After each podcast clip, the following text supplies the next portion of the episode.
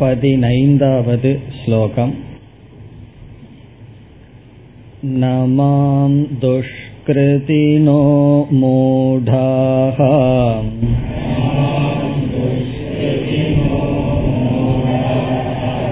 प्रपद्यन्ते नराद्धमाः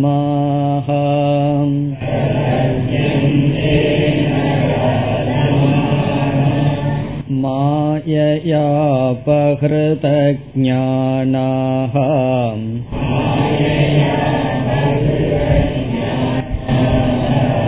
आसुरं भावमाश्रिताः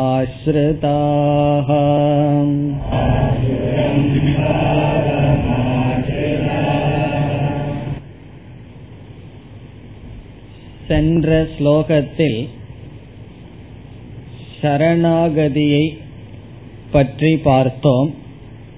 பகவான் என்னுடைய மாயையை அவ்வளவு சுலபமாக கடக்க முடியாது என்று கூறினார். மம மாயா துரத்யயா.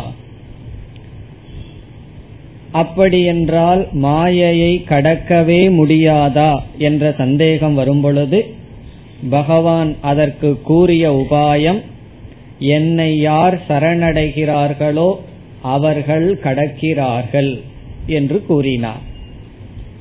நாம் சரணாகதி என்றால் என்ன என்று பார்த்தோம். சுருக்கமாக ஞாபகப்படுத்திக் கொண்டு அடுத்த கருத்திற்கு வரலாம். நம்முடைய வாழ்க்கையில் எவ்வளவோ லட்சியங்கள் ஒவ்வொன்றாக நமக்கு முன் வருகின்றன. இதை நான் அடைய வேண்டும். அதை அடைந்ததற்கு பிறகு வேறு ஒன்றை அடைய வேண்டும் என்று லட்சியங்கள் ஒன்றின்பின் ஒன்றாக வருகின்றது. பிறகு அந்த லட்சியங்களை அடைவதற்கு தடைகளும் சேர்ந்து வருகின்றது. நாம் எதை அடைய முயற்சி செய்தாலும் முயற்சி செய்ய வேண்டியதே ஒரு நிபந்தனையாக இருக்கின்றது. அந்த முயற்சியுடன் தடைகளும் சேர்ந்து வருகின்ற.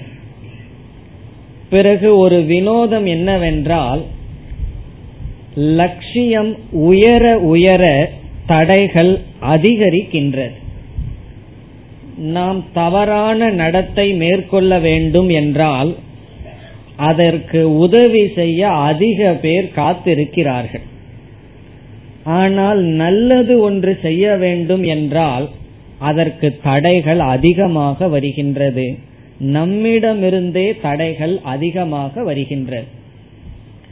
பிறகு நம்முடைய மேலான லட்சியம் எந்த லட்சியம் லட்சியங்களிலேயே உயர்ந்த லட்சியமாக இருக்கும் என்றால் பரம்பொருளை பற்றிய ஞானத்தை அடைந்து மோக்ஷத்தை அடைவதுதான் நாம் மேற்கொள்கின்ற லட்சியங்களில் உயர்ந்த லட்சியம். அதற்கு தடையாக இருப்பது என்னவென்றால் நம்முடைய அறிவு நம் மனதில் இருக்கின்ற மோகம். நம்முடைய அறிவு ஏன் தடையாக இருக்கின்றது? உலகத்தில் மயங்கி இருக்கின்றது. இங்கு பகவான் மாயை என்றால் மனதில் இருக்கின்ற மோகம் அறியாமை இவைகளை குறிப்பிடுகின்றார். பிறகு இந்த தடைகளை நீக்க வேண்டும் என்றால் பகவானிடம் சரணடைய வேண்டும். சரணடைதல் என்றால் சிறிய சிறிய லட்சியங்களுக்கு என்னுடைய அகங்காரத்தினுடைய பலத்தினாலேயே அடைந்து விடுவேன். ஆனால் பெரிய லட்சியம் அதை அடைவதற்கு என்னுடைய அகங்காரத்திடம் பலம் இல்லை. பிறகு ஈஸ்வரனிடமிருந்துதான் பலத்தை பெற வேண்டும் என்ற பாவனையில் என்று நம்முடைய அகங்காரத்தை சரணடைகின்றோமோ சரணடைய வைக்கின்றோமோ அன்று நமக்கு முழு சக்தி வருகின்ற. விஸ்வாமித்தர் வந்து என்னை எல்லாம் பிரம்ம ரிஷி என்று அழைக்க வேண்டும் என்று விரும்பினார். அப்படி சொல்றது யாருன்னா என்னை ரிஷி என்று அழைக்க வேண்டும் என்று சொல்வது அகங்காரம். அது இருக்கிற வரைக்கும் வசிஷ்டர் வந்து நான் சொல்ல மாட்டேன்னு சொல்லிட்டு இருந்தார் பிறகு என்னைக்கு அதை உணர்ந்து நீங்கள் என்னை பிரம்ம ரிஷின்னு சொல்ல வேண்டான்னு சொன்னாரோ அப்பொழுதுதான் பிரம்ம ரிஷி என்று சொன்னார். இந்த அகங்காரத்தை நாம் சரணடைவதனால் சரணடைய வைப்பதினால் நமக்கு ஒரு தகுதி ஒரு பலம் வருகின்றது. அந்த பலத்தினால் தான் மாயையை கடக்க முடியும். அப்படி மாயையை கடந்தவன் நான் மாயையை கடந்தவன் என்று சொல்ல மாட்டான். காரணம் அங்கு அகங்காரம் கடக்கவில்லை. அகம் அறிவு வந்த காரணத்தினால் அகங்காரத்தை சரணடைய வைப்பதினால் ஒரு ஜீவன் மாயையை கடக்கின்றான். இப்ப சரணாகதி என்றால் நம்முடைய அகங்காரத்தை ஈஸ்வரனிடம் சமர்ப்பித்தல். அதனால் நமக்கு வருகின்ற பலத்தினால் பகவானுடைய மாயையை நாம் கடந்து செல்கின்றோம். பிறகு மேலும் பார்த்தோம் சரணாகதி என்பது ஒரு செயல் அல்ல ஒரு பாவனை ஆட்டிடியூட் பகவானிடம் வைக்கின்ற முழு நம்பிக்கை தான் சரணாகதி என்றெல்லாம் பார்த்தோம். இனி பதினைந்தாவது ஸ்லோகத்திற்கு வந்தால் இந்த ஸ்லோகத்திலிருந்து இருபத்தி மூன்றாவது ஸ்லோகம் வரை பகவான் பக்தியை பற்றியும் பக்தர்களை பற்றியும் பேசுகின்றார். ஏழாவது அத்தியாயத்திலிருந்து பனிரெண்டாவது அத்தியாயம் வரை ஆங்காங்கு நாம் பக்தி என்ற சொல்லினுடைய பொருள் பக்தியினுடைய தத்துவத்தை பார்க்க இருக்கின்றோம். பக்தி என்ற விஷயத்தில் பல கருத்துக்கள் இருக்கின்றது. நாம் எல்லா கருத்துக்களையும் ஒரே இடத்தில் பார்க்க போவதில்லை. பனிரெண்டாவது அத்தியாயம் வரை ஆங்காங்கு பக்தியினுடைய சொரூபம் லட்சணம் பலம் இவைகளை பார்க்க போகிறோம். அதனால நமக்கு பக்திங்கிற ஒரு டாபிக்கை பற்றி பக்திங்கிற ஒரு சொல்லை பற்றி முழுமையான ஞானம் எப்ப கிடைக்கும்னா பனிரெண்டாவது அத்தியாயம் வரை படிச்சிட்டு போய் அங்குதான் பக்திங்கிறதனுடைய தலைப்பானது முடிவடைய இருக்கின்றது ஆகவே நம்ம பக்திய புரிஞ்சுக்கிறதுக்கே பனிரெண்டாவது அத்தியாயம் வரைக்கும் பொறுமையாக பக்தியை பற்றி அறிவை சேகரித்து வர வேண்டும். காரணம் பகவான் பனிரெண்டாவது அத்தியாயம் வரை ஆங்காங்கு பக்தியை பற்றி பேசுகின்றார். அதனுடைய ஆரம்பம் இங்கு துவங்குகின்றது. அந்த ஆரம்பம் இங்கு இருக்கின்றது. இப்ப முதல்ல பக்திய பற்றி பேசுவதற்கு முன் பக்தர்களை பற்றி பகவான் பேச விரும்புகிறார். யாரெல்லாம் என்னுடைய பக்தர்கள்? எவர்களெல்லாம் என் மீது பக்தி செலுத்துகிறார்கள்? என்று பக்தர்களை பற்றி பகவான் பேச ஆரம்பித்து பிறகு அடுத்ததாக அவர்கள் செய்கின்ற பக்தி அவர்கள் செய்கின்ற பக்தியினுடைய விதம் எந்த விதத்தில் பக்தியை வெளிப்படுத்துகிறார்கள்? என்றெல்லாம் பேச இருக்கின்றார். அப்படி பேசுவதற்கு முன் பக்தர்களை எடுத்துக்கொண்டு பகவான் விசாரம் செய்வதற்கு முன் எல்லா மனிதர்களையும் இரண்டாக பிரிக்கின்றார். ஒன்று பக்தர்கள் இனி ஒன்று அபக்தர்கள். தன்னை வழிபடுபவர்கள் தன்னை வழிபடாதவர்கள் அல்லது தன்னை ஏற்றுக்கொள்பவர்கள் தன்னை ஏற்றுக்கொள்ளாதவர்கள். இங்கு தன்னைனா பகவானை. என்ன சொல்றார்? என்னை ஏற்றுக்கொள்பவர்கள் ஒரு மனிதர்கள் என்னை ஏற்றுக்கொள்ளாதவர்கள் சிலர் என்று இப்பொழுது மனிதர்களையே இரண்டாக பிரிக்கின்றார். அது பதினைந்தாவது ஸ்லோகத்தில் வருகின்றது. இப்ப இங்க எப்படி பிரிக்கின்றார்? என்னை ஏற்றுக்கொள்ளாத மனிதர்கள் சிலர் இருக்கிறார்கள். கடவுள் என்பவர் கிடையாது. அப்படி இல்லாதவரிடத்தில் எதற்கு போய் பக்தியை செலுத்தணும்? இருந்தாத்தன அவரிடம் பக்தியை செலுத்த வேண்டும் என்று என்னை வழிபடாதவர்கள் சில மனிதர்கள் என்று சொல்கிறார். பிறகு அடுத்த ஸ்லோகத்தில் என்னை வழிபடுகின்ற பக்தர்கள் சிலர் அந்த பக்தர்கள் யார் யார் என்றெல்லாம் பேசுவார். இப்ப இந்த ஸ்லோகத்தினுடைய சாரம் மனிதர்களை பக்தர்கள் அபக்தர்கள் என்று பிரித்து அபக்தர்களை பற்றி பேசுகிறார். தன்னை வழிபடாதவர்களை பற்றி இந்த ஸ்லோகத்தில் பகவான் பேசுகிறார். தன்னை ஏன் வழிபடவில்லை? என்னை வழிபடாதவர்கள் எப்படிப்பட்ட குணத்துடன் இருப்பார்கள்? என்றெல்லாம் பகவான் இங்கு பேசுகிறார். இப்பொழுது ஸ்லோகத்திற்குள் செல்லலாம். நமாம் துஷ்கிருதினக மூடாகா பிரபத்யந்தே. மாம் என்றால் என்னை. என்னை என்றால் ஈஸ்வரனை. என்னை ஈஸ்வரனாக இறைவனாக இருக்கின்ற என்னை ந பிரபத்யந்தே. பிரபத்யந்தே என்றால் வழிபடுவதில்லை. பிரபத்யந்தேங்கிறது எங்க இருக்கு மூடாகாங்கிற சொல்லுக்கு அடுத்தது இருக்கின்ற என்னை வழிபடுவதில்லை. ந பிரபத்யந்தே என்னை வழிபடுவதில்லை. யார் என்றால் இந்த பிரபத்யந்தேக்கு முன்னாடி சொல் மூடாகா மூடர்கள். அவர்களுக்கு பகவான் என்ன பேர் கொடுக்கிறார்? என்னை வழிபடாதவர்களுக்கு மூடர்கள். இங்கு மூடர்கள் என்றால் மோகிதாகா மோகத்தை அடைந்தவர்கள். உண்மை எது பொய் எது என்று தெரியாதவர்கள். மூடர்கள் என்னை வழிபடுவதில்லை. பிறகு மற்ற சில சொற்கள் எல்லாம் அபக்தர்களுக்கு அடைமொழியாக இருக்கின்றது அவர்களெல்லாம் எப்படிப்பட்டவர்கள் அல்லது ஏன் என்னை வழிபடுவதில்லை என்ற கருத்தெல்லாம் வருகின்றது. மற்ற சொற்கள் இங்கு சிலது இருக்கின்றது. அவைகளெல்லாம் அபக்தர்களினுடைய லட்சணம். இப்பொழுது துஷ்கிருதினக என்ற சொல்ல எடுத்துக்கொள்வோம். துஷ்கிருதினக என்றால் பாபத்தை உடையவர்கள். பாபம் செய்தவர்கள். பாபம் அவர்களிடம் இருக்கின்றது. கிருதி என்றால் இங்கு கர்ம செயல். துஷ்கிருதி என்றால் பாபச் செயல். துஷ்கிருதினக என்றால் பாபச் செயலை உடையவர்கள். இது வந்து தன்னை வழிபடாதவர்களுக்கு பகவான் கொடுக்கின்ற அடைமொழி. இந்த அடைமொழியிலேயே வேறு ஒரு கருத்தை பகவான் கொடுக்கின்றார். அவர்களிடம் பாபம் இருக்கின்ற காரணத்தினால்தான் என்னை வழிபட முடிவதில்லை. அந்த பாபமே என்னிடம் வராமல் செய்கின்றது. சிவ சிவ என்கிலர் தீவினையாளர்னு சொல்றமே. அந்த தீவினையாளர் அதான் இங்கு துஷ்கிருதினக. தீவினையை உடையவர்கள். காரணம் என்ன?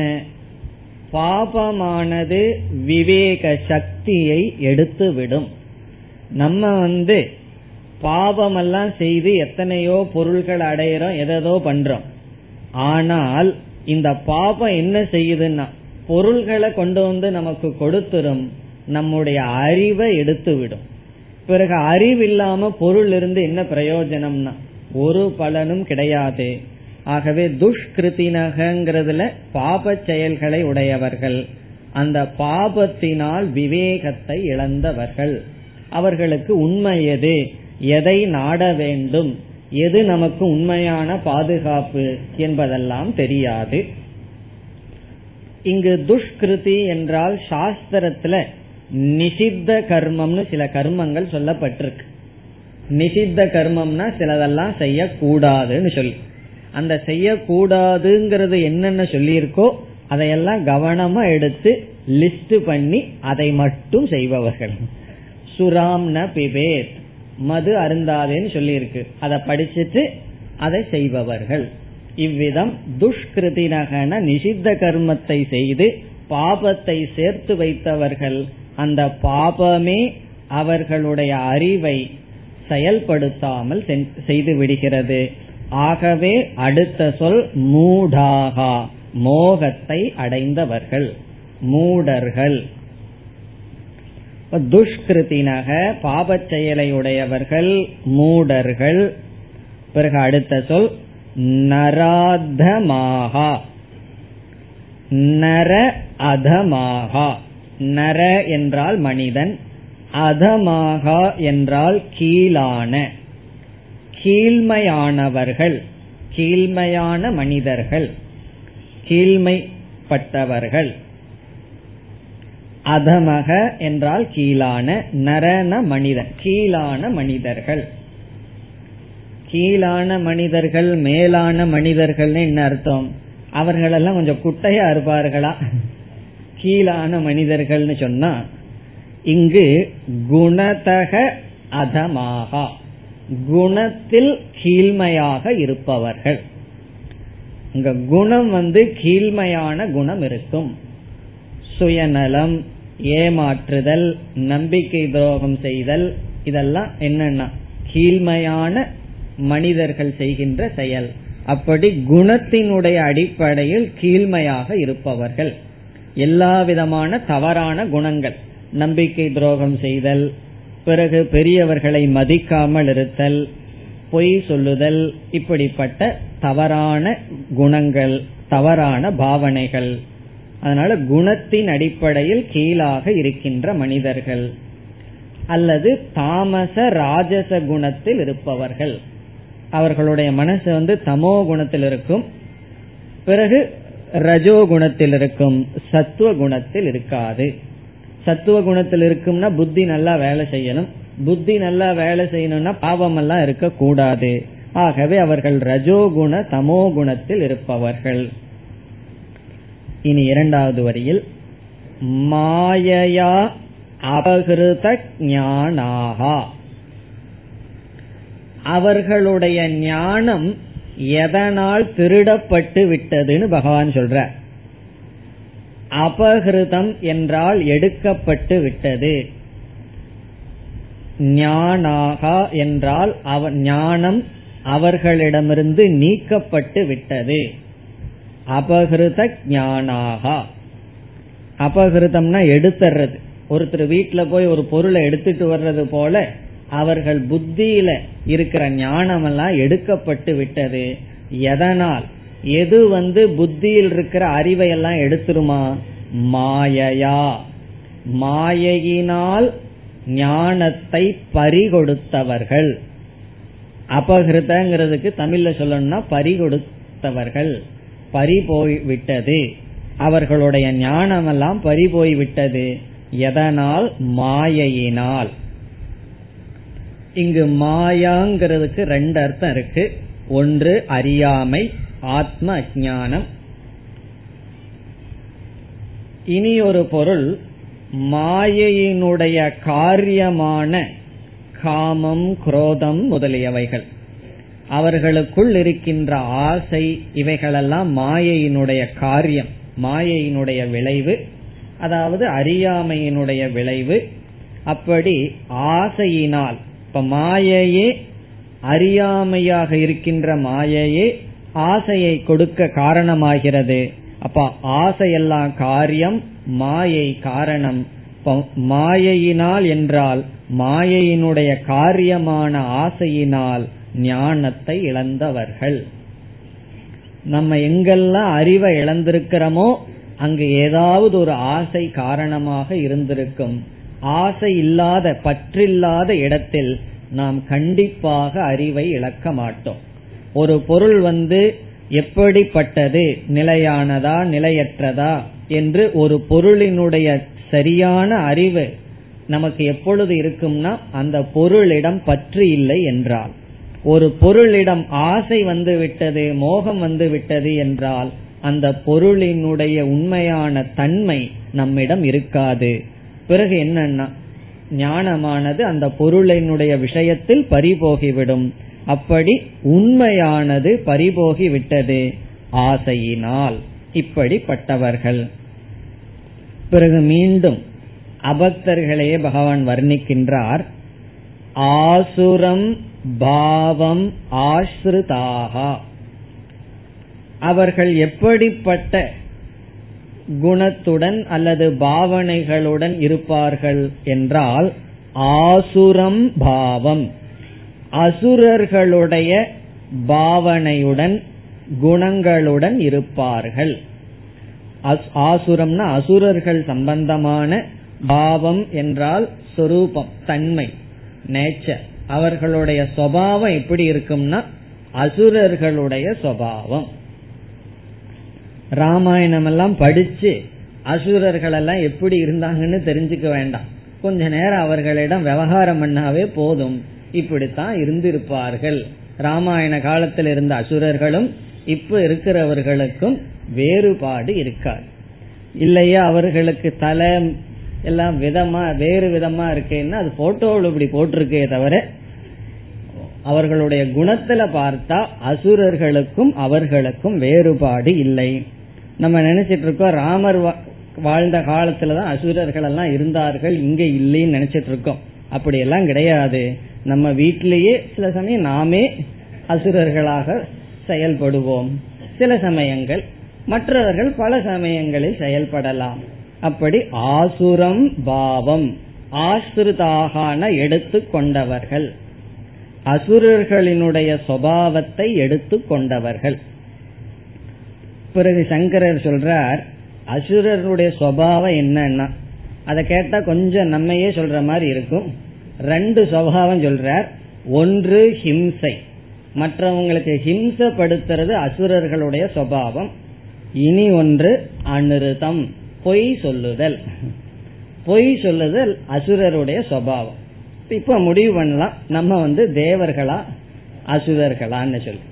சில சமயம் கிளாஸுக்கே பொய் சொல்லிட்டு வர வேண்டியது இருக்கு. அனுமதி கிடைக்கலன்னு சொன்னா. அப்படி பொய் சொல்றது நல்லதுக்காக இருந்தா சரி நம்முடைய சுயநலத்திற்காக பொய் சொல்றது. சில பேர்த்துக்கு அது சுவாவமாகவே இருக்கும் பொய் சொல்றதுங்கிறது என்ன? காலையிலிருந்து சாயந்தரத்து வரைக்கும் வியாபாரம் பண்ணிட்டு இருக்கார்கள். அவங்களுடைய சுவாவமே பொய்யா தான் இருக்கும். உண்மை பேசினா ஏதோ ஒரு டிஸ்டர்ப் ஆகிற மாதிரி இருக்கும். காரணம் என்ன? என்ன? என்னுடைய நேச்சர் இல்லாதது செஞ்சா அப்படித்தான் இருக்கும். அப்படி அனிருத்தம்னா பொய்யினுடைய சுவாவமாக இருப்பவர்கள். அப்புறம் மற்றவர்களை ஹிம்சப்படுத்துறது அவர்களுடைய சுவாவமா இருக்கும் இப்படிப்பட்ட வார்த்தைய பேசினா மற்றவர்களுடைய மனது துன்புறுமே. இந்த மாதிரி நம்ம நடந்து கொண்டால் துன்புறுமேனெல்லாம் நினைக்க மாட்டார்கள். அப்படிப்பட்டவர்கள் அசுரர்கள். அந்த தன்மையுடன் இருப்பார்கள். இப்ப அசுரனுடைய பாவத்தை எடுத்துக்கொண்டவர்கள் ஆசையினால் ஞானத்தை இழந்தவர்கள் மோகத்தை அடைந்தவர்கள் குணங்களில் கீழ்மையாக இருப்பவர்கள் பாபத்தை உடையவர்கள். என்னை ஏற்றுக்கொள்வதில்லை என்னை வழிபடுவதில்லை. இப்படி மனிதர்களினுடைய ஒரு விதம். எல்லா மனிதர்களை ரெண்டு விதமா பிரிக்கிறார். ஒரு விதமான மனிதர்கள் இப்படி இருக்கிறார்கள். இப்படிப்பட்டவர்களை பற்றி பகவான் இனி பிறகு பேச போற தெய்வ சம் தெய்வீக சம்பத் ஆசுரி சம்பத்னு சொல்லி இப்படிப்பட்டவர்களுடைய குணநலத்தை எல்லாம் பிறகு பகவான் வர்ணிப்பார் இனி வந்து பக்திய பற்றி பேசணும்னு சொல்லி பக்தர்களை பற்றி பேசுகின்றார் அடுத்த ஸ்லோகத்திலிருந்து அபக்தர்களை பற்றி பகவான் பேச போவதில்லை பக்தர்களை பற்றி பேசுகிறார் பதினாறாவது ஸ்லோகம் चतुर्विधा भजन्ते माम्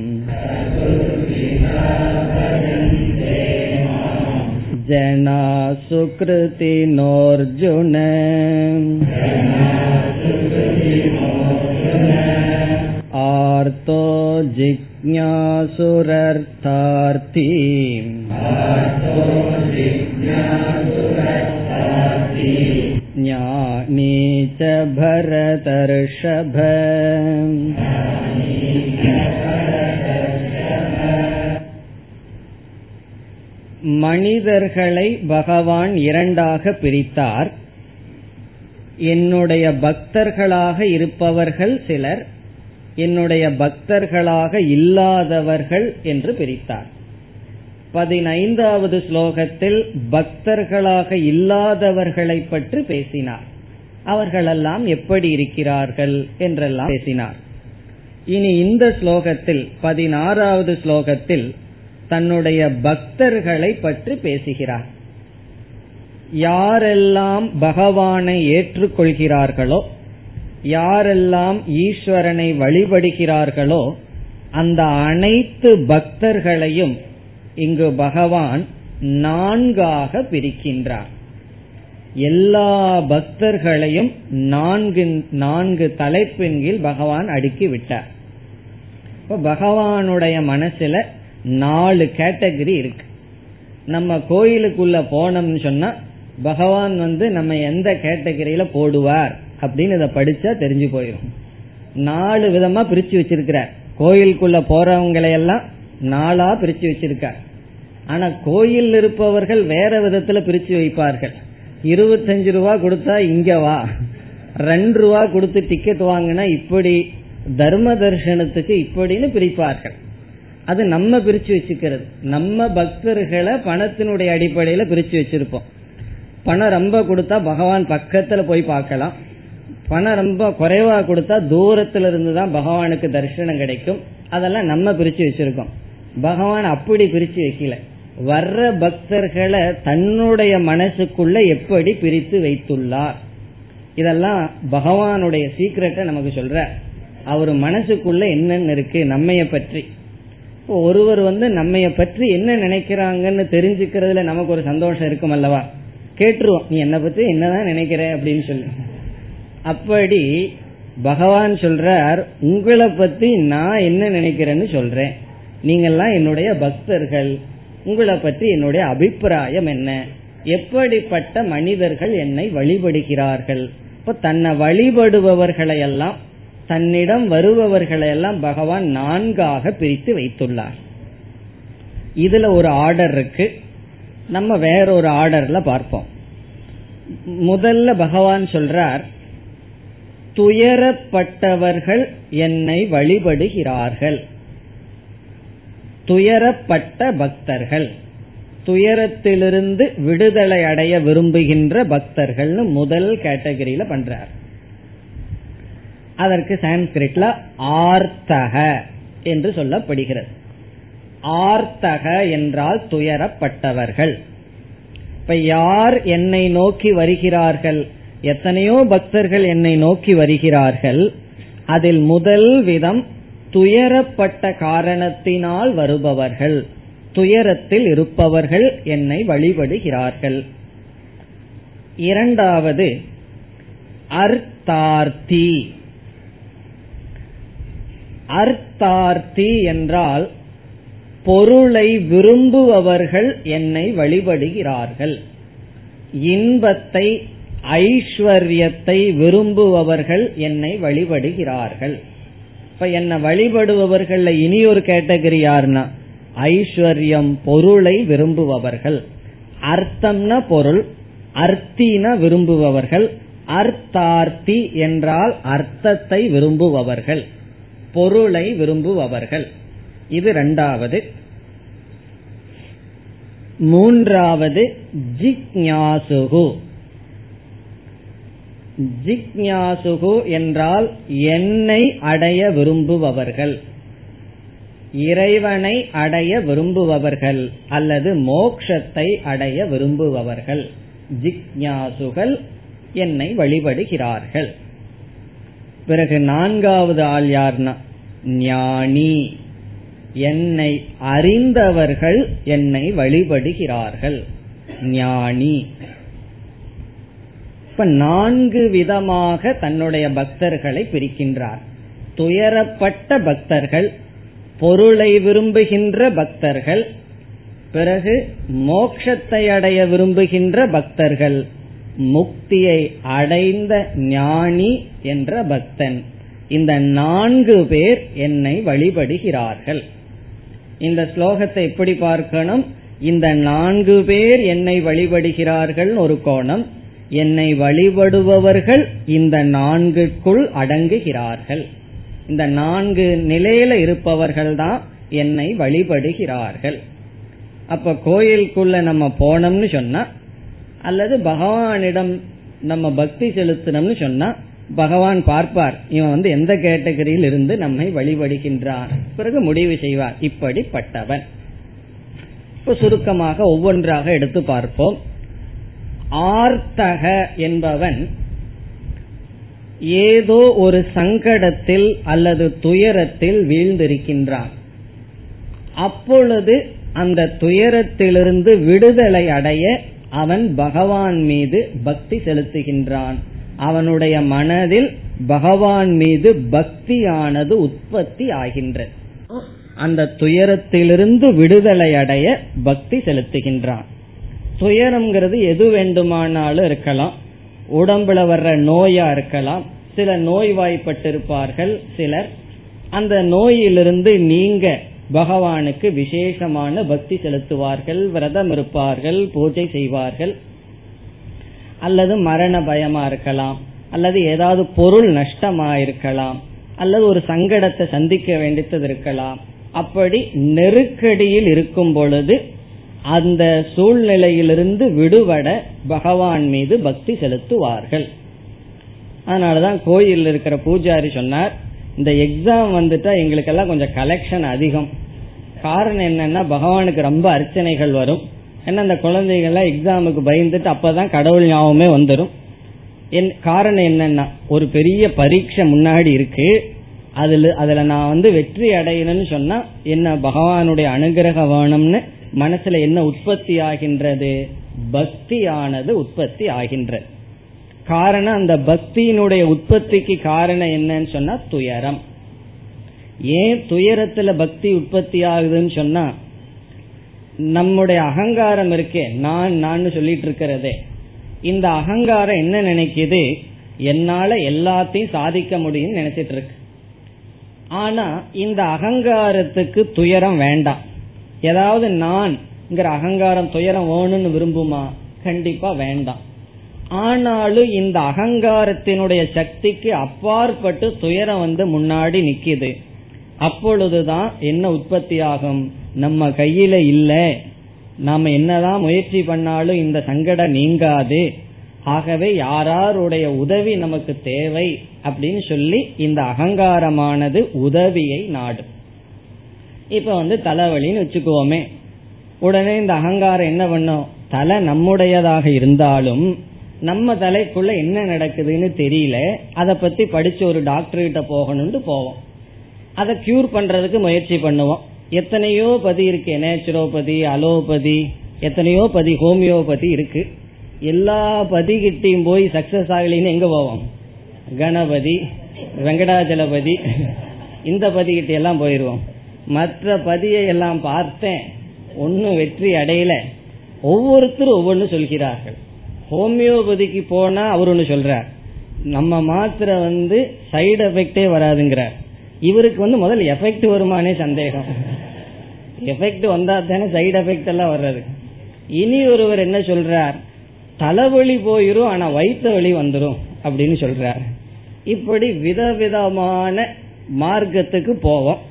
கடைசியில பகவான் ஒரு மார்க்கமா இருப்பார். இப்ப பகவான் மீது ஒரு பக்தி வந்துடும் நமக்கு. என்ன? பகவான் தான் காப்பாத்தணும்னு சொல்லு. அப்படி துயரப்பட்டவர்கள் துயரத்திலிருந்து விடுதலை அடைய அவர்களுடைய மனதில் பக்தியானது உருவாகிறது.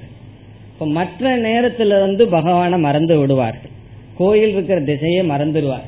இப்ப பகவான் வந்து அவரை கோயிலுக்குள்ள வர வைக்கணும்னு சொன்னா ஏதாவது கஷ்டத்தை கொடுக்கணும். அப்பதான் உள்ள வருவார்கள். அப்பதான் பகவானே நினைப்பார்கள். பிறகு என்னன்னா மீதி நேரத்துல எல்லாம் இந்த பக்தியோ பகவானோ அதெல்லாம் எண்ணம் வராது. கேட்ட தத்துவம் சொல்லுவார்கள் நம்ம கடமையை செஞ்சுட்டு போனா போதுமே எதுக்கு கோயிலுக்கு போகணும் நம்மளுடைய டியூட்டிய பண்றதுதான் அதுன்னு சொல்லுவார்கள். பகவானுக்காக ஏதாவது தியாகம் பண்றதோ காலத்தை செலவிடுறதோ அதெல்லாம் கிடையாது. எப்பொழுது பகவானுடைய ஞாபகம் வரும் துயரம் வரும் பொழுது மட்டும்தான் பக்தி செலுத்துபவர்கள் ஒரு விதமான மனிதர்கள். இதெல்லாம் குந்தி தேவியே அப்படித்தான் சொல்றா. குந்தி என்ன சொல்கின்றால் பகவானிடம் எனக்கு துயரம் வரும்போதுதான் உங்களை நான் நினைச்சிருக்கேன். அதனால உங்களை நினைக்கணும்னு எனக்கு ஆசையா இருக்கு. ஆனா ரொம்ப சௌகரியமா இருக்கும்போது சுகமா இருக்கும்போது என்ன வரமாட்டேங்குது? அதனால என்னன்னா விபதக சந்து நக. குந்தியினுடைய வார்த்தை. எங்களுக்கு துயரம் வரட்டும். விபதக சந்து நக. எங்களுக்கு துயரம் வரட்டும். என்னன்னா குந்தியினுடைய வரம். எதற்கு அப்பொழுதுதான் உங்களை நினைக்க முடிகிறது. துயரம் வரும்பொழுதுதான் உங்களை நினைக்க முடிகின்றது. இது மனிதனுடைய இயல்பு. எப்ப கஷ்டம் வருதோ அப்பதான் நினைப்போம். கஷ்டம் வராதப்ப எதுக்கு நினைச்சிட்டு இருப்போம்? இப்ப உடல் நல்லா இருந்தா டாக்டரை போய் நினைச்சிட்டு இருப்போமா? நினைக்க மாட்டோம். உடல் நிலை சரியில்லைனா தான் அவருடைய போன் நம்பர் எங்க இருக்கார் அதெல்லாம் தேட ஆரம்பிச்சிருவோம். அதே போல பகவான் வந்து ஒரு டாக்டர் போல சிலர் பாவிக்கின்றார்கள். அது ஒரு விதமான மனிதர்கள். இப்ப முதல் விதமான பக்தர்கள் யாருன்னா துயரம் வரும் பொழுதுதான் பக்தி அவர்களுக்குள் உற்பத்தி ஆகும்.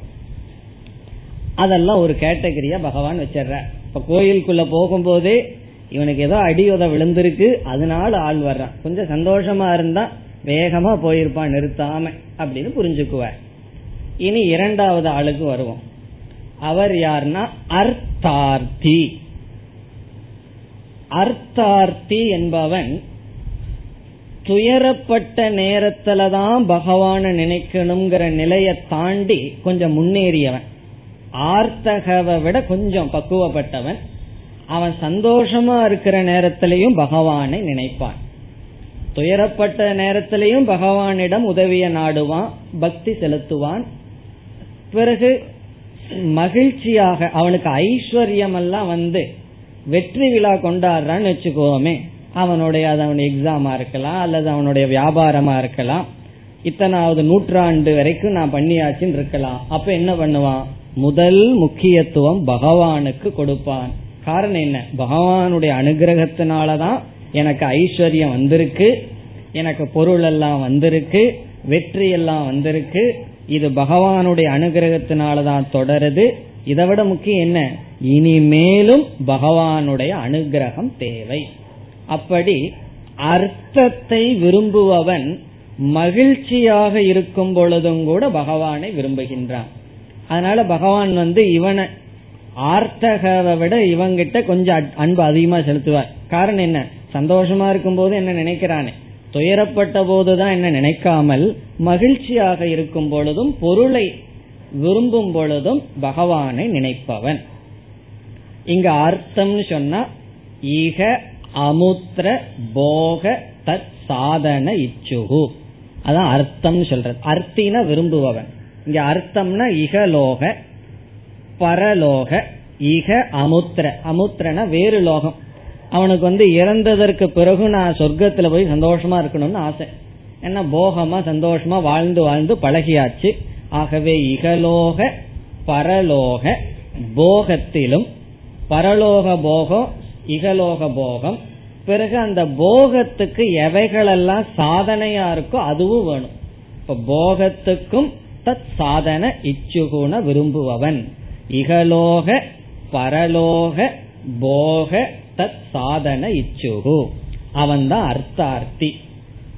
இவன் என்னன்னா எல்லா காலத்திலையும் எந்த வியாபாரத்தை ஆரம்பிச்சாலும் பகவானுடைய ஞாபகத்துலதான் ஆரம்பிப்பான். பக்தியுடன் தான் ஆரம்பிப்பான். இவன் ஆரம்பிக்கிறது வட்டி வியாபாரமாகவே இருக்கட்டும். இருந்தாலும் பகவான நினைச்சுதான் ஆரம்பிப்பான். நான் வந்து இந்த வியாபாரத்தை செய்யறேன். நான் நேர்மையா செய்ய போறேன். அதிகமான வட்டி எல்லாம் கிடையாது. ஒரு காசுக்கு ஒரு காசு தான் வட்டி. அப்படின்னு என்ன அர்த்தம்? நான் ரொம்ப வட்டி எல்லாம் வச்சு வியாபாரம் பண்ணல. ஒரு காசு கொடுத்தேன்னா ஒரு காசு தான் வட்டி வாங்குவேன். அதை வந்து கிராமத்துல அரைக்காசுக்கு காசுக்கு காசு வட்டின்னு சொல்லுவார். அப்படின்னு என்ன அர்த்தம்? நூறு ரூபா கொடுத்தேன்னா இருநூறு ரூபா அவன் திருப்பி கொடுக்கணும்னு அர்த்தம். இந்த வியாபாரம் தான் பண்றேன். அல்லது சில பேர் இந்த மது வியாபாரம் எல்லாம் செய்வார்கள். பார்த்தா அங்கேயும் பகவானுடைய போட்டோ போட்டு அதுக்கு ஒரு தீபாராதனை. அவனுடைய வியாபாரத்தை பகவான் அனுகிரகம் பண்ணணும்னா எத்தனை பேருக்கு புத்திய பகவான் கெடுத்தாகணும்? ஆனா அவர்களுக்கு அதெல்லாம் கிடையாது. எனக்கு நல்ல வியாபாரம் நடக்கணும். அதிலிருந்து வர்ற ப்ராஃபிட்ட கொஞ்சம் தான தர்மம் எல்லாம் பண்ணி அதெல்லாம் பண்ணுவேன் அப்படின்னு சொல்லி விரும்புபவர்கள். எந்த வியாபாரத்தை ஆரம்பிச்சாலும் பகவானுடைய எண்ணத்துல ஆரம்பிக்கிறது. எந்த செழிப்பு தனக்கு வந்தாலும் இது பகவானுடைய அனுகிரகத்தில் வருவதுன்னு பக்தி செலுத்துபவர்கள். இதெல்லாம் பியோர் பிசினஸ் இவ்வளவு பர்சன்ட் உனக்கு நான் கொடுத்துட்றேன் அப்படின்னு சொல்லி. ஆனா பகவான் இவர்களை எல்லாம் என்ன சொல்ல போறார்? இவர்களெல்லாம் நல்லவர்கள் தான் என்னுடைய பக்தர்கள் தான் சொல்ல போறார். அதனால இப்படி எல்லாம் செய்யறது தப்பா சரியான்னா பகவான் ஏற்றுக்கொள்கின்றார். பிறகு சொல்ல போறார் இதுலயே பகவான் வந்து இதுல யார் உயர்ந்தவர்கள்? நல்லா பேச போகின்றார். இப்ப ரெண்டாவது ஆள் யாரு? சொன்னா ஐஸ்வர்யத்துல இருப்பவர்களும் அதை நாடுபவர்களும் பகவானிடம் பக்தி செலுத்துகிறார்கள்.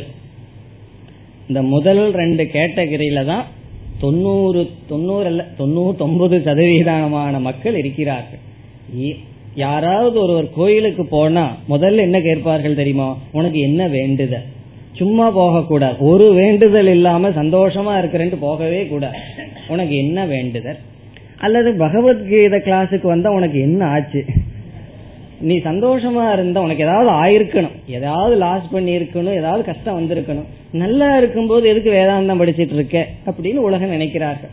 நீ சாதாரண மனுஷனா இருந்தேன்னு சொன்னா வேதாந்தமோ கோயிலோ கிடையாது. உனக்கு ஏதாவது ஆயிருந்தா தான் ஏதாவது ஆயிருந்தா இங்கதான் போகணும் நமக்கு பக்கத்துல தான் போகணும்.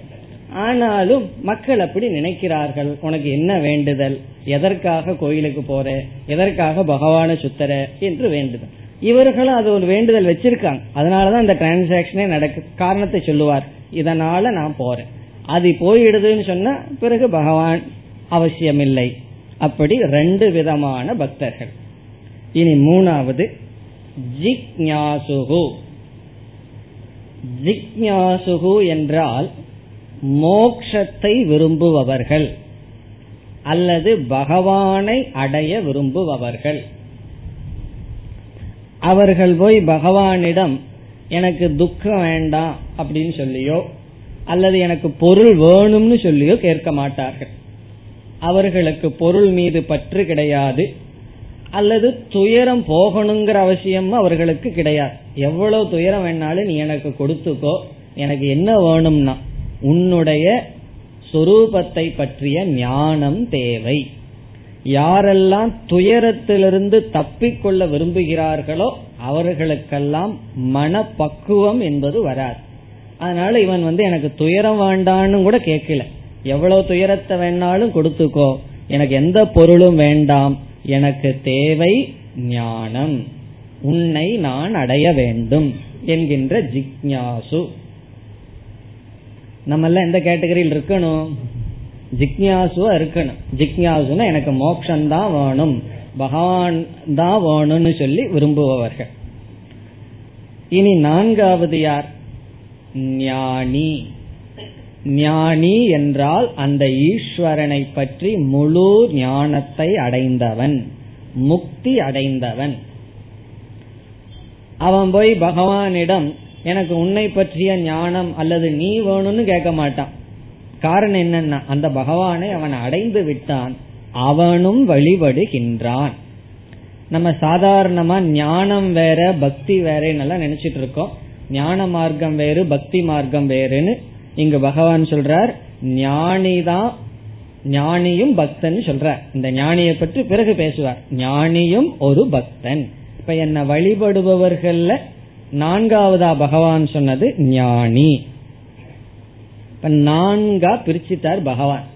எந்தெந்த பக்தர்கள் பகவான் கோயிலுக்குள்ள போகிறார்களோ அந்த பக்தர்களை எல்லாம் கோயில்னு சொன்னா பகவான வழிபடுகிறார்களோ அவர்களையெல்லாம் பகவான் இவன் ஆர்த்தன் இவன் அர்த்தார்த்தி இவன் ஜிக்ஞாசு இவன் ஞானி அப்படின்னு பிரிச்சிருக்கார். நம்ம உள்ள பகவானிடம் பக்தி செலுத்தின உடனே பகவான் மனசுக்குள்ள இப்படி ஒரு கம்ப்யூட்டர் இருக்கு. இந்த நாலு பிரிவா உள்ள பிரிச்சு வச்சிருப்பார்.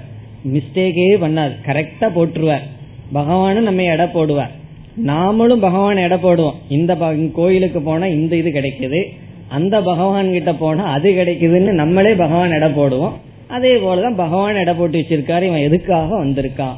எவ்வளவு தூரம் நம்ம கிட்ட இருப்பான்? அதெல்லாம் பகவான் எடை போட்டு வச்சிருக்க துயரத்தை நீக்கிட்டோம்னு சொன்னா நம்மையும் நீக்கிடுவான்னு பகவானுக்கு தெரியுது. பிறகு ஏன்னா துயரம் இருக்கிற வரைக்கும் தானே பகவான் இருப்பார். எக்ஸாம் முடிஞ்சதுன்னா ஏதாவது குழந்தைங்க லீவுல பகவான நினைக்கிறது உண்டா? கோயிலுக்கு போனா கோபம் வந்துடும் ஏன்? அதெல்லாம் முடிஞ்சது. அடுத்த வருஷம் பாத்துக்குவோம் அது வரைக்கும் அங்கதான் இருப்பாரு பகவான். அடுத்த எக்ஸாம் வர்ற வரைக்கும் பகவான் எங்கேயும் போயிட மாட்டாரு. அப்புறம் பாத்துக்கோன்னு சொல்லி விட்டு வச்சிருவோம். பிறகு மறுபடியும் ஒரு துன்பம் வரணும் பகவான நினைக்கிறதுக்கு. ரெண்டாவது ஆள் இருக்கானே அவன் துன்பம் வந்தாலும் சரி மகிழ்ச்சியோடு இருந்தாலும் சரி பகவான் அப்பப்ப நினைச்சுக்குவான். அவனுக்கு ஒரு பயம். கொஞ்சம் விட்டுட்டா பகவான் நம்ம கோவப்பட்டு துன்பத்துல தள்ளிடுவாரோ? இவ்வளவு பொருள் கொடுத்த பகவான் கொடுத்துட்டே இருக்கணும். அதற்கு பகவானை நாடுகிறார்கள். பிறகு ஜிக்ஞாசு பார்க்கிறான். நம்ம கிட்ட ஒரு சக்தியும் கிடையாது. பகவானுடைய அனுகிரகத்தினாலதான் பகவான் அடைய முடியும்னு உணர்கின்றான். ஆகவே பகவானிடம் பக்தி செலுத்துகின்றான். ஞானி பார்க்கின்றான். பகவானிடம் பக்தி செலுத்துகின்றான். இனி அடுத்த ஸ்லோகத்தில் என்ன செய்ய போறார்? இந்த நான்கு பேரையும் போட்டு பகவான் கொஞ்சம் விசாரம் பண்ண போற இதுல வந்து யார் உயர்ந்தவர்கள் யார் தாழ்ந்தவர்கள் அப்படின்னு பேச போறார். இதெல்லாம் நம்மைய பற்றி பகவான் செய்யற விசாரம். இவ்வளவு நேரம் பகவான் தன்னை பற்றி சொல்லிட்டு இருந்து இப்ப தன்னுடைய பக்தர்களை பற்றிய விசாரத்தில் இருக்கின்றார். இனி அடுத்த ஸ்லோகத்தில் நான்கு பக்தர்களை பகவான் ஒப்பிட்டு பேசுகின்றார். இந்த நான்கு விதமான பக்தர்கள்ல யாருடைய பக்தி சிறந்தது? யார் உயர்ந்தவர்கள்? யார் முதல் படியில் இருப்பவர்கள்? என்றெல்லாம் பேசுகின்றார். பதினேழாவது ஸ்லோகம். பொருள் சதுர்விதா பஜந்தே மாம். சதுர்விதா. நான்கு விதத்தில். நான்கு விதமாக. சதுர்ன நான்கு விதா என்றால் விதமாக. நான்கு விதத்தில் மாம் பஜந்தே. என்னை வழிபடுகிறார்கள். நான்கு விதமான மனிதர்கள் அல்லது நான்கு விதங்களில் நான்கு விதமாக இருப்பவர்கள் மாம் என்னை பஜந்தே வழிபடுகிறார்கள். யார் ஜனாகா? மனிதர்கள். ஜனாகா என்றால் மனிதர்கள். பிறகு தன்னை வழிபடாதவர்களை பகவான் துஷ்கிருத்தினகன்னு சொன்னார். தன்னை வழிபடுபவர்களை இங்கு சொல்றார் சுகிருத்தினக. சுகிருதி நகன புண்ணியத்தை உடையவர்கள். துஷ்கிருதி நகன பாபத்தை உடையவர்கள். சுகிருதி நக என்றால் புண்ணியத்தை உடையவர்கள். இப்ப புண்ணியத்தை உடைய மனிதர்கள் அவர்களுக்கு புண்ணியம் இருக்கிறதுனாலதான் பகவானையே வழிபட முடிகின்றது. இப்போ சுகிருதி நக ஜனாகா மாம் பஜந்தே. நான்கு விதமான மனிதர்கள் இந்த நான்கு பேர்த்துக்குமே புண்ணியம் இருக்கு. அவர்கள் என்னை வழிபடுகிறார்கள். அர்ஜுன. ஹே அர்ஜுன. ஹே அர்ஜுனா நான்கு விதமான மனிதர்கள் என்னை வழிபடுகிறார்கள். அல்லது பக்தர்களை நான் நான்கு விதமாக பிரிக்கின்றேன். இனி இரண்டாவது வரியில அந்த நான்கு பேர்த்த சொல்றார். ஆர்த்தக. ஆர்த்தக என்றால் துயரப்பட்டவன். ஆர்த்தக அடுத்தது ஜிக்ஞாசுகு. ஜிக்ஞாசுகு ஞானத்தை விரும்புபவன் மோக்ஷத்தை விரும்புபவன். நாம மூணாவதாக பார்த்தவன். ஜிக்ஞாசுகு. அடுத்தது அர்த்தார்த்தி. நம்ம இரண்டாவதாக பார்த்தோம் அர்த்தார்த்தி. இங்க அர்த்தம்னா பொருள் அர்த்தி என்றால் விரும்புபவன் பொருளை விரும்புபவன் சுகத்தை விரும்புபவன். இனி அடுத்தது ஞானீச்ச. ஞானி. ஞானின்னு சொன்ன இந்த இடத்துல முக்தன் மோக்ஷத்தை அடைந்தவன். ஞானி. பரதர்ஷப. மீண்டும் அர்ஜுனனுடைய பேர் ஹே அர்ஜுனா. பரதர்ஷப ஹே அர்ஜுனா. ஞானி அர்த்தார்த்தி ஜிக்ஞாசு ஆர்த்தக. இந்த நான்கு விதமான மனிதர்கள் என்னை வழிபடுகிறார்கள். இப்ப முதல்ல எப்படி புரிஞ்சுக்கிறோம்? மனிதர்களே இரண்டு விதம். என்னை வழிபடாதவர்கள் என்னை வழிபடுபவர்கள். என்னை வழிபடுபவர்கள் இந்த நான்கு விதத்தில் இருக்கிறார்கள். இப்ப யாரெல்லாம் பகவானை நோக்கி செல்கிறாரோ செல்கிறார்களோ அவர்களை வந்து பகவான் இந்த நான்கிற்குள் ஒருவனாக புரிந்து கொள்வார். நம்மை அப்படி புரிஞ்சுக்குவார் பகவான். எப்படி இந்த பக்தன் இந்த நாள்ல ஏதோ ஒரு கேட்டகரியில இருக்கான்னு புரிந்து கொள்வார் இனி அடுத்த ஸ்லோகத்துல பகவான் இந்த நால்வரை பற்றி விசாரம் செய்து இதில் யார் உயர்ந்தவர்கள் யார் கீழ்நிலையில் இருப்பவர்கள் கீழ்ப்படியில் இருப்பவர்கள் என்றெல்லாம் பேசப் போகின்றார் பதினேழாவது ஸ்லோகம் तेषां ज्ञानी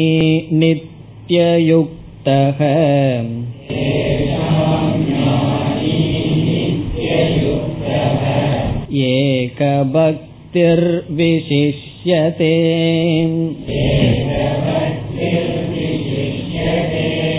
प्रियो हि ज्ञानिनोत्यर्थम्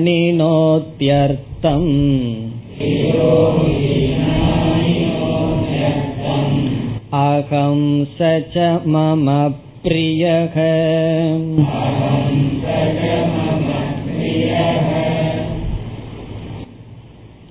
இங்கு பகவான் கூறுகிறார் இந்த நான்கு விதமான பக்தர்களுள் ஞானியானவன் உத்தமமானவன் அவனே மேலானவன் அவனுடைய பக்தி தான் மிக மிக மேலான பக்தி ஞானியினுடைய பக்தி தான் உயர்ந்த பக்தி.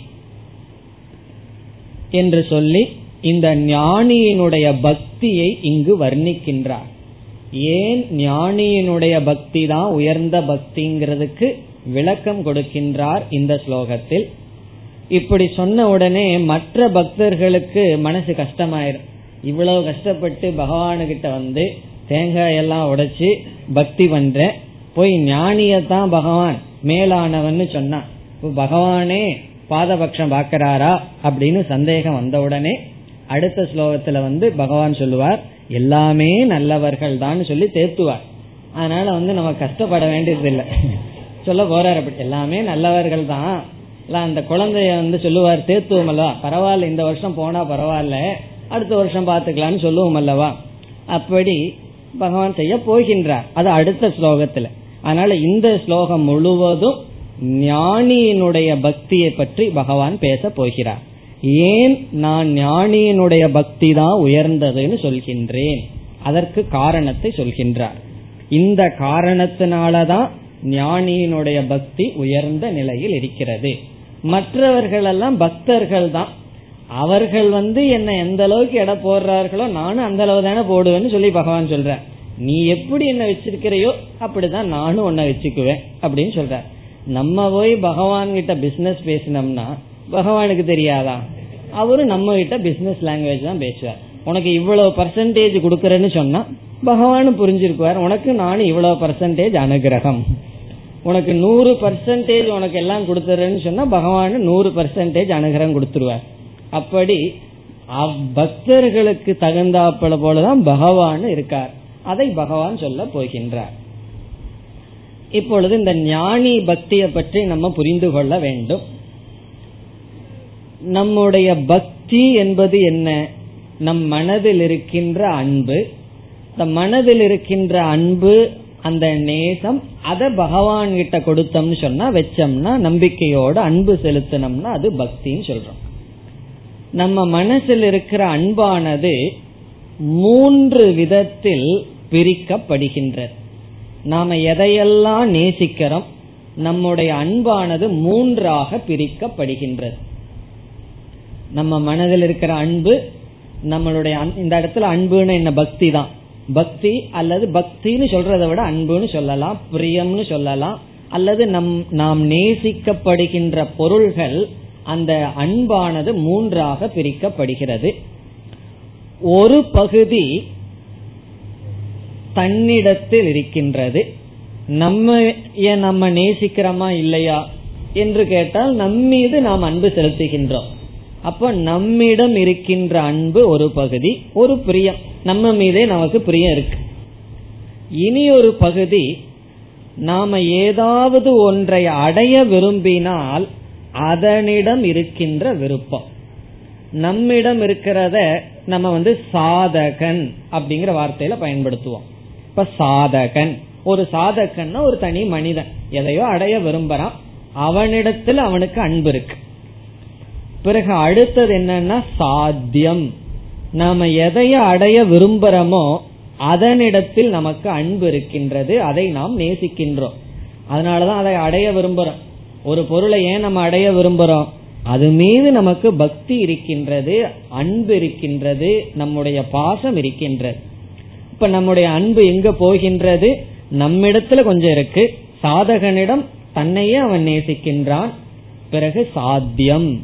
எதை அவன் அடைய விரும்புறானோ அந்த இடத்துல அவனுடைய அன்பு இருக்கின்றது. அவனுடைய பிரியம் அவனுடைய அன்பு இருக்கின்றது. பிறகு மூன்றாவது இடம் சாதகனை சாத்தியத்தில் எது அழைத்து செல்கின்றதோ அந்த சாதனையிடம் இருக்கின்ற அன்பு. சாதனை சாதனம். சாதனம்ங்கிறது எது சாதகனிடம் சாத்தியமானது வந்து சேருமோ அப்படி வந்து சேர வைக்க கருவியாக இருப்பது சாதனம். இங்க யார் இருக்கா? மூணு இருக்கு. சாதகன் சாதனம் சாத்தியம். இப்ப சாதகனிடம் ஒரு அன்பு இருக்கு. பிறகு சாதகன் வந்து சாதன இடத்தில் அன்பு செலுத்துவான் அதை பிரியமா பாதுகாப்பான். காரணம் என்ன? அது வந்து அவனுக்கு சாத்தியத்தை கொடுக்கின்றது சாத்தியம்னா ஏதோ ஒன்ன விரும்பி இருக்கான். அந்த விரும்புறத கொடுப்பதற்கு ஒன்னு காரணமா இருந்தா அதையும் விரும்புவான். இப்ப நம்முடைய பக்தி எல்லாம் எதுல? இந்த இடத்துல அன்பெல்லாம் எங்க எங்க இருக்குன்னு சொன்னா நம்மிடத்துல இருக்கு. பிறகு நாம எதை அடைய விரும்புறோமோ அதனிடத்தில் இருக்கு. அதை கொடுக்கிறது எதுவோ கருவியாக எது இருக்கோ அதனிடத்தில் அன்பு இருக்கின்றது இப்படி நம்ம மனசில் இருக்கிற அன்பு மூன்றாக பிரிகிறது. பகவான் என்ன சொல்ல போறார்? இந்த மாதிரி பிரிஞ்சு இருக்கிற அன்பு ஞானியிடம் இல்லை. மற்றவர்களிடம் இந்த மாதிரி அவர்களுடைய அன்பு பிரிக்கப்பட்டிருக்கிறதுன்னு சொல்றார். அடுத்த வகுப்பில் தொடரலாம் ஓம் போர் நமத போர் நமிதம் போர் போர் நமுதச்சதே पूर्णस्य पूर्णमादाय पूर्णमेवावशिष्यते ॐ शान्ति शान्ति शान्तिः